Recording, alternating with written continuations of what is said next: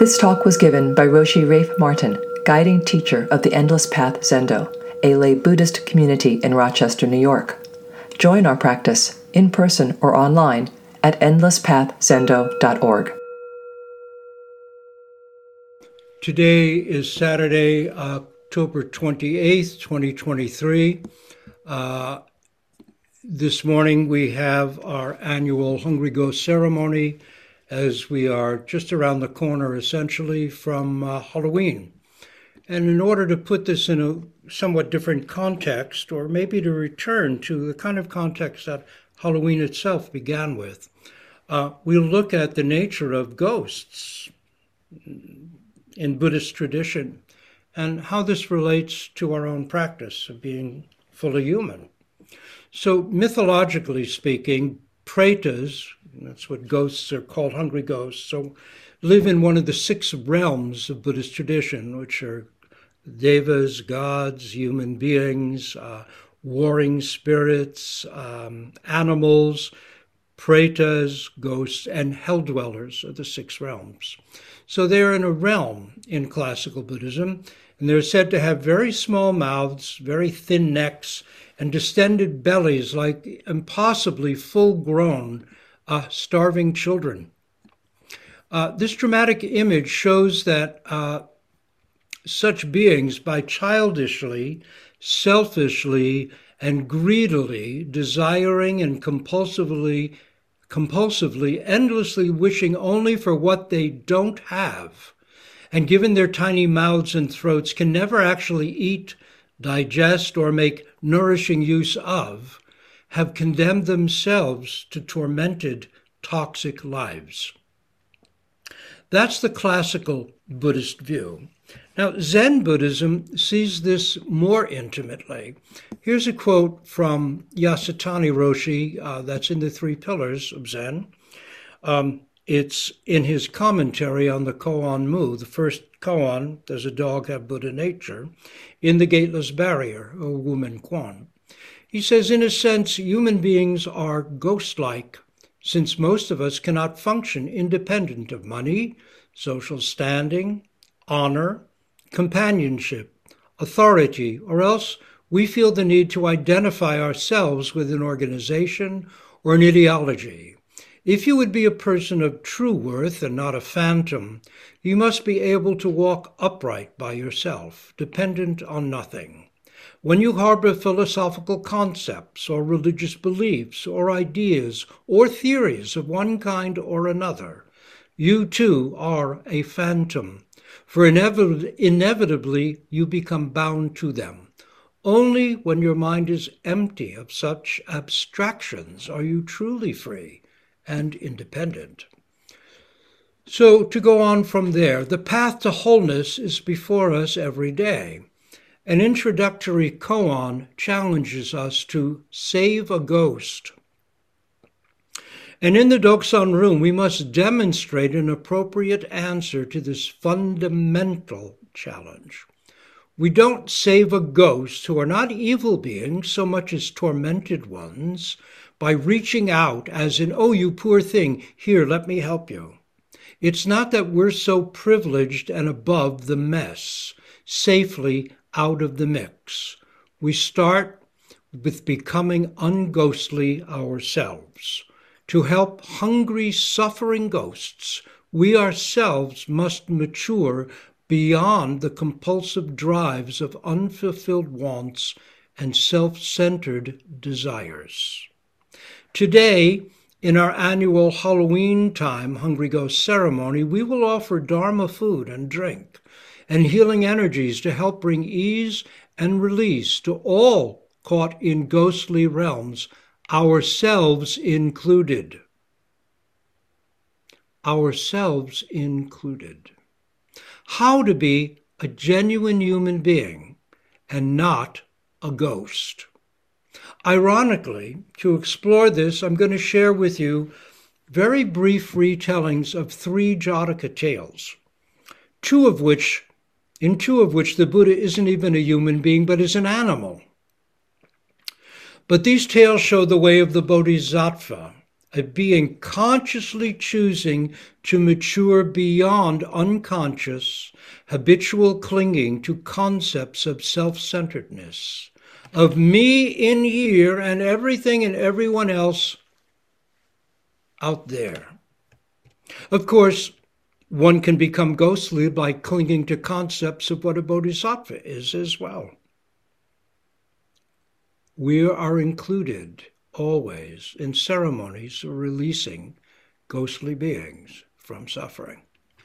My hope is that by telling you versions, very truncated versions, of these tales, a visceral sense of how we might live in an unghostly or less ghostly way ourselves will kind of get encouraged.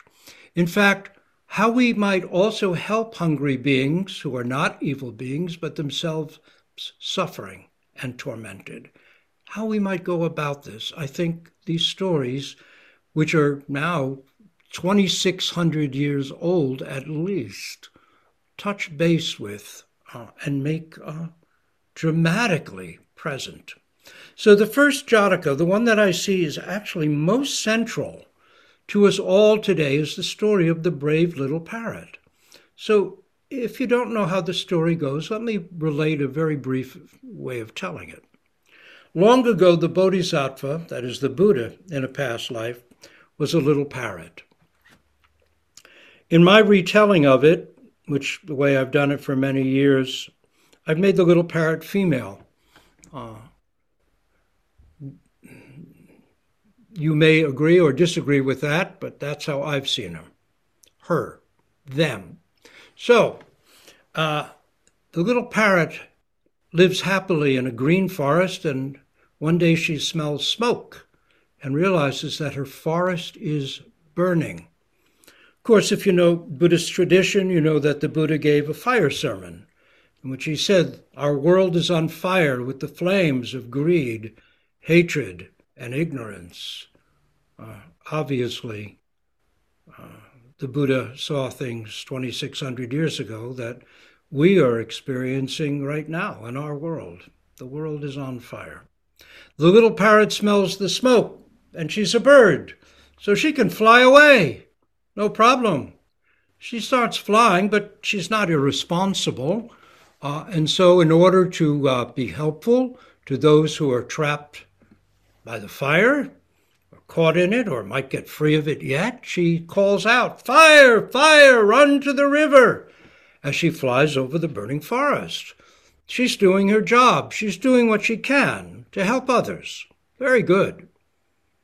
Then, as she flies, she looks down and she sees below her many of the animals are already uh, surrounded by flame. There's no way they can reach the river.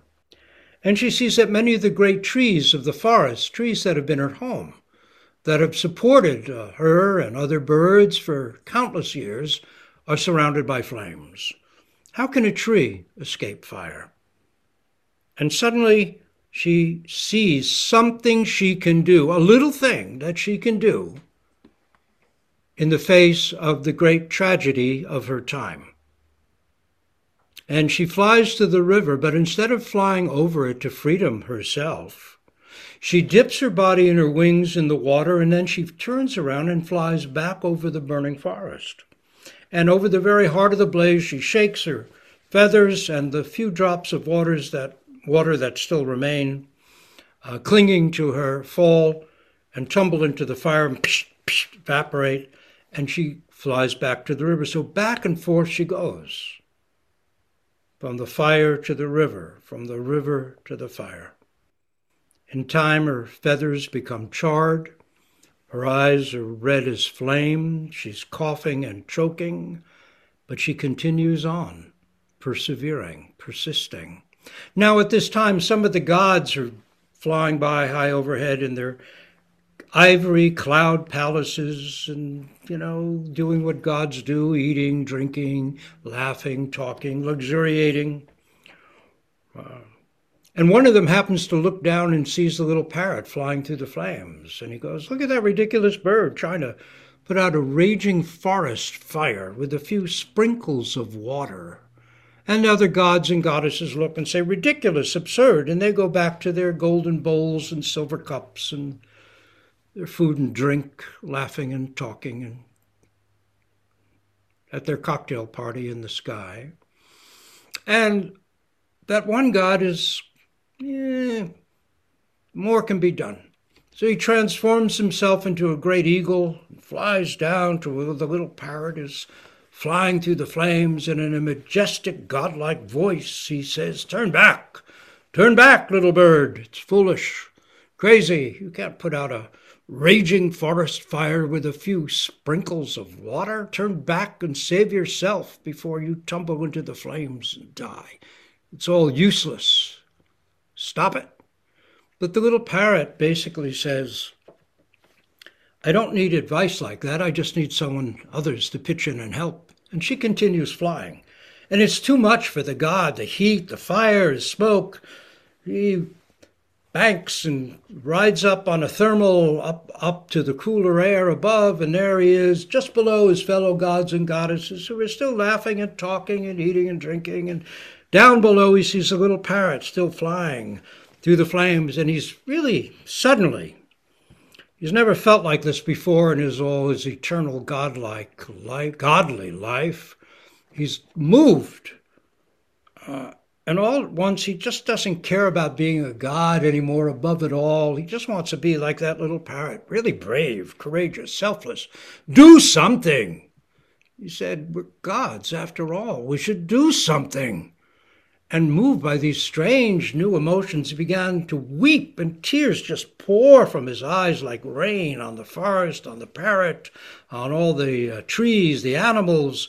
And because those are the tears of a god, wherever they fall, psh, the fire goes out, uh, everything's healed.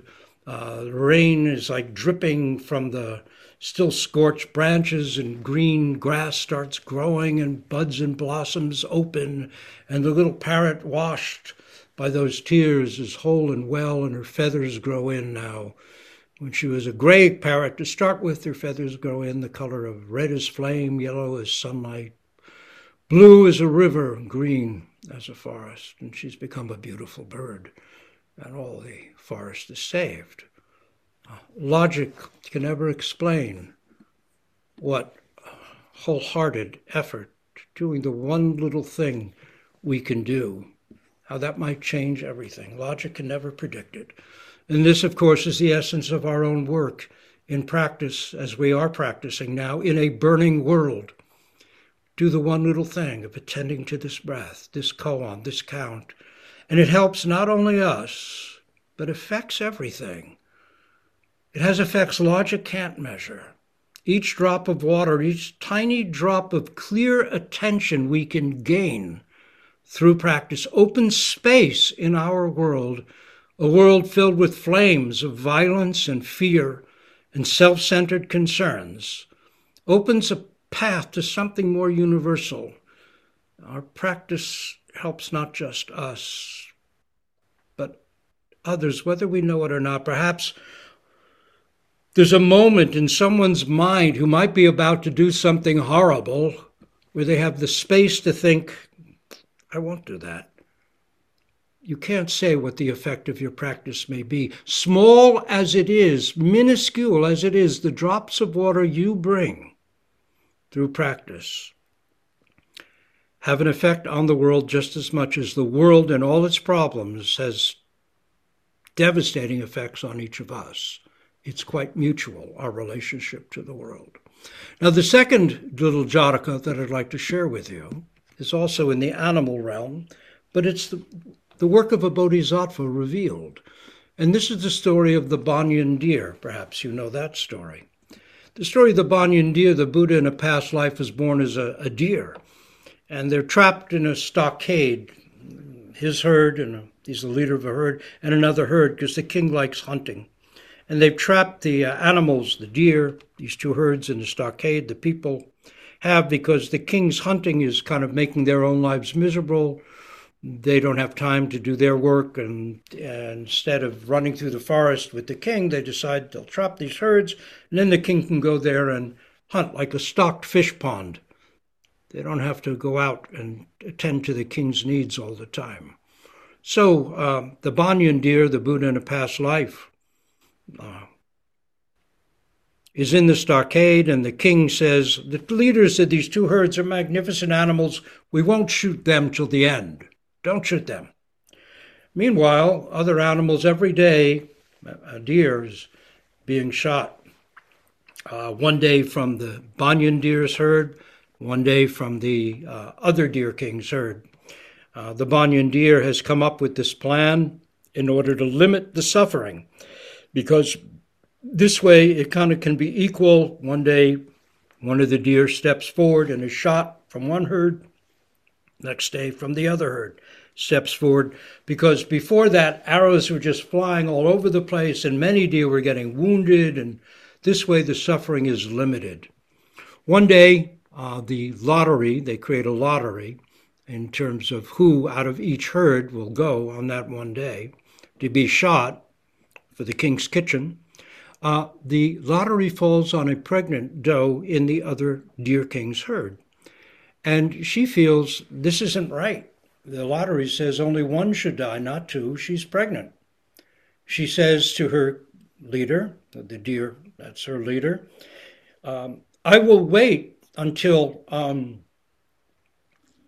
if you can let me live when my, after my fawn is born, once that fawn, my child, is grown enough to be able to live on its own without needing me to give it milk, I will go and take my place in the lottery, but it's not right that two should die when the lottery says only one. And the other king, the deer king, says, Too bad. The lottery fell on you. There's no exceptions. You go and stand and get shot. So she goes to the Banyan deer, the Buddha in a past life, and says the same thing. Uh, the lottery really says only one deer should die. If I'm shot, two will die. And he says, You're right. I totally believe and trust you that you will go when your time comes, once your fawn is grown. So go away and be at peace. And she runs away happily. And then the banyan deer goes and stands before the uh, king's huntsman because how could he send someone else to take her place? He takes her place. And the, the deer king uh, is standing there, and they run and get the human king and say, Hey, the deer king you freed from the hunt is standing there and he's going to be shot. So the human king comes and he says, Why are you here? And then the deer king, the Buddha in a past life, tells the whole story. How he's offered himself, because who can take the place? It was his decision, so he'll take the doe's place. And the human king is so moved by the deer king's selflessness. The deer king's selflessness has affected him. He's never had such thoughts before, like the, uh, the great eagle with the brave little parrot. He's never had such thoughts. He's affected by what the Bodhisattva does. He says, My gosh, that is really selfless of you to care, to care about your subjects so much, even though this other doe isn't even in your herd to care about other beings so much. This is a lesson to me as a king. I've been abusing my people, getting them out there hunting, doing all this stuff for me while they've not been able to take care of their own lives. I've got a great lesson. This is a great teaching here in order to pay you back for this great teaching, oh great being, even though you're an animal, you've taught me so much. I'm going to free you and your herd from my hunt. You go and be free and be at peace. And the Banyan deer, the Bodhisattva, says, O king, if I and my herd are free, then the other herd will suffer twice as much. All your arrows will fall on them. They will have no relief. They will know such suffering as cannot be believed. I cannot go and be at peace like you offer me unless they're freed from the hunt too. And the human king is stunned he's going to have to give up uh, all the hunting of deer that he's got trapped here. His life was so simple, everything was going so well for him. But he looks at the logic of it and he sees that the, the Banyan deer is right. How could he be at peace knowing that his freedom had been bought at the price of causing so much suffering to others? And so he says, Okay, Banyan deer, you're right. I see your point. I want you to be at peace. I really respect what you've taught me about caring, about selflessness, about leadership. So I freed the other herd as well. You, your people, and the other herd of deer, I'm going to let them all go. Now really be free and at peace. And the Banyan deer says, O human king, if we're not hunted, then all the other four footed animals of the forest are in danger. They will be hunted so terribly, it will be, the bloodiness of it will be horrible. I cannot be at peace knowing my freedom is bought at the price of their suffering. And so the king then releases all the other animals of the forest from the hunt. And he says, Now, Banyan deer, go and be at peace. And the Banyan deer says, How can I be at peace? When I think of the suffering that's going to fall on the birds of the forest, they're the only ones left for you to hunt now. They're next, and they will be hunted to extinction. It'll be horrible what happened. How could I be at peace knowing my freedom was bought at such a price? And the human king is just overwhelmed because you're right. You're right. The logic is inescapable. I, I ha- for you to be at peace, I have to give them freedom too and peace. And so he releases all the birds. And finally, he says, Now go and be at peace. And the banyan deer says, I wish I could. But now the fish, the fish will suffer so terribly I can't ever be at peace knowing what's going to happen to them. And in the end, the king releases all the animals from the hunt. No animals in his kingdom will ever be hunted again. Only then can the Banyan deer, the Buddha in a past life, be at peace. None of us can be at peace in this world until all are at peace. This is a simple truth, and our world suffers again and again because we fail to grasp and live up to this simple reality seen by Buddhist tradition 2,600 years ago. Until all are free, no one can truly be at peace and free. Finally, the story of King Sivi, in which the Bodhisattva in a past life is a human being and a king and a pigeon flies into his throne room, and after the pigeon comes a hawk, come to catch it. That's why the pigeon is fleeing, because it's escaping from a hawk. So, of course, like any one of us, the Buddha in a past life as the king protects the pigeon from the hawk. But the hawk says, If you deprive me of my rightful food, this is quite an ecological story, deep ecology. If you deprive me of my rightful food, I will die and I will suffer. Your solution doesn't work. I eat pigeons. The Bodhisattva realizes by protecting one side and not taking both sides into account, he's not upholding the way. And so he says, okay, I will give you a piece of my own flesh equal in weight to a pigeon. Will that work? And the hawk says, Yes, that will work. So they bring in scales, and the whole court is in terrible grief. And the Bodhisattva cuts off a piece of his leg, flesh, equal to the weight of a pigeon, and puts it on the scale. And the scale doesn't move. So he cuts again and again until entirely he puts his whole being on the scale, an incredible metaphor, profound metaphor. Giving little pieces is never going to be enough. As Blake wrote, more, more is the cry of a mistaken soul, less than all. Giving up entirely our self centered sense of ourselves, at least for a moment, is what we're asked of in our practice. And then to do our best to live from that that vital moment where all our self centeredness falls away, at least for a moment, once in our life, to really then do our best to live from that. The metaphor is quite profound. More, more is the cry of a mistaken soul, less than all cannot satisfy. In the end, a God reveals himself as having taken the form of both hawk and pigeon to test the bodhisattva. Will he live by what his deepest insight has revealed? Or does his wisdom stay conceptual, separate from his actual life. Such tests happen often in the Jataka tales, and they also happen in our lives. Will our wisdom stay separate from the way we actually live, the things we actually think and do? This is our challenge every day.